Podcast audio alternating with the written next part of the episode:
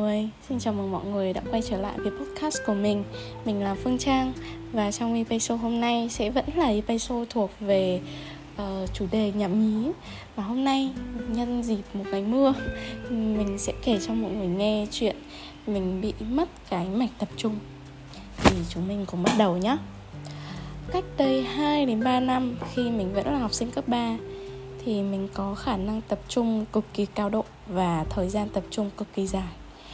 Phương pháp Pomodoro chưa bao giờ hiệu quả với mình. Tại vì 25 phút hay 30 phút là thời gian quá ngắn đối với mình. Mình thường có thể ngồi lì làm bài tập hay là học từ 2 đến 3 tiếng. Và những cái thời gian mà mình ôn thi á, thì mình có thể ngồi liên tục 4 đến 5 tiếng và mình chỉ nghỉ tầm 10 đến 15 phút trong những trong cái section học đấy thôi.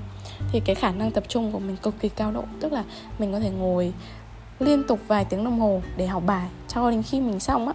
Và mình không hề bị sao nhãng bởi điện thoại hay là bởi bất cứ một cái gì khác. Tuy nhiên thì bây giờ mình đang gặp phải một vấn đề là khi mình lên đại học thì trường mình được nghỉ liền 3 tháng. Và trong suốt 3 tháng đấy thì mình chẳng bao giờ mình ngồi một chỗ và mình làm cái gì đấy uh, mà đòi hỏi sự tập trung cao độ cả. Mình không có bài gì để học và mình chỉ thỉnh thoảng mình đọc sách thôi hoặc là mình ngồi xem một cái gì đấy. Thì uh, bây giờ mình cần phải ngồi để làm cái chuyên đề sau cái khóa học TISO á. Và mình bị gặp phải một cái vấn đề mà mình chẳng bao giờ mình nghĩ mình sẽ gặp phải. Đó chính là mình bị mất mạch tập trung. Mình ngồi 15 phút, 20 phút mình trả lời một cái câu hỏi và mình cứ hết nghĩ đến điện thoại rồi lại nghịch cái uh, nghịch mọi thứ trên bàn học của mình. Mình chẳng thì nào mình tập trung nổi 30 phút. Và mình cứ bị mất tập trung và thế là nó dẫn đến một vấn đề đó chính là mình không có động lực cũng chẳng có sự kiên nhẫn để ngồi làm cái chuyên đề cho ra hồn. Thì nhân podcast này mình sẽ kể cho mọi người nghe tại sao mình cái cái mạch tập trung nó lại quan trọng với mình như vậy. Thì cái mạch tập trung tức là khi mà mình bước vào cái giai đoạn mà mình đổ dồn mọi tâm trí của mình vào làm một cái công việc gì đấy. Mình lấy ví dụ như hồi uh, kỳ 1 thì mình cần phải viết tiểu luận và mình ngồi mình chỉ cần 10 đến 15 phút là mình bước vào cái mạch tập trung. Và khi bước vào cái mạch tập trung thì mình hoàn toàn có thể ngồi vài tiếng đồng hồ làm việc và không hề bị sao nhãng. Và thường những tiểu luận của mình mình chỉ làm trong đúng một ngày và mình viết trong 2 đến 3 tiếng liên tục và liền mạch như vậy thế thì cái mạch tập trung nó giúp cho mình cái việc là mọi tâm trí của mình, mọi kiến thức của mình, sự tập trung của mình nó chỉ dành duy nhất cho một chủ đề, một vấn đề nhất định. Và không có gì có thể làm sao để nhãng mình lúc đấy.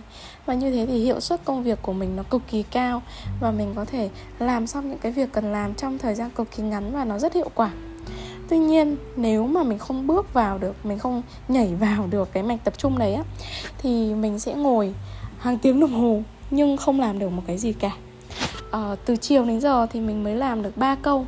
Và trong lúc đấy thì mình xem tiktok mình xem facebook mình đủ thứ đồ trên bàn học của mình. À, mình cũng tra tài liệu nhưng xong mình cứ nhìn vào đấy và mãi mình chẳng thể nào mình ngồi làm được. Và cái việc đấy nó ảnh hưởng đến cái câu trả lời của mình cho chuyên đề. Tại vì mình không thể nào viết được những cái đoạn nó liền mạch với nhau.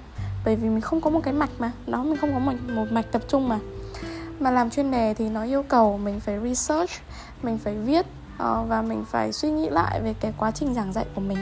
Mà khi mình không tập trung được thì mình chẳng thể nào nghĩ được gì cả. Và cứ trong suốt vài ngày chẳng làm được như thế thì mình bị mất động lực. Mình không có động lực để mình ngồi làm á, và mình mình dễ dàng mình bị sao nhãng bởi phim này hay là tiktok này.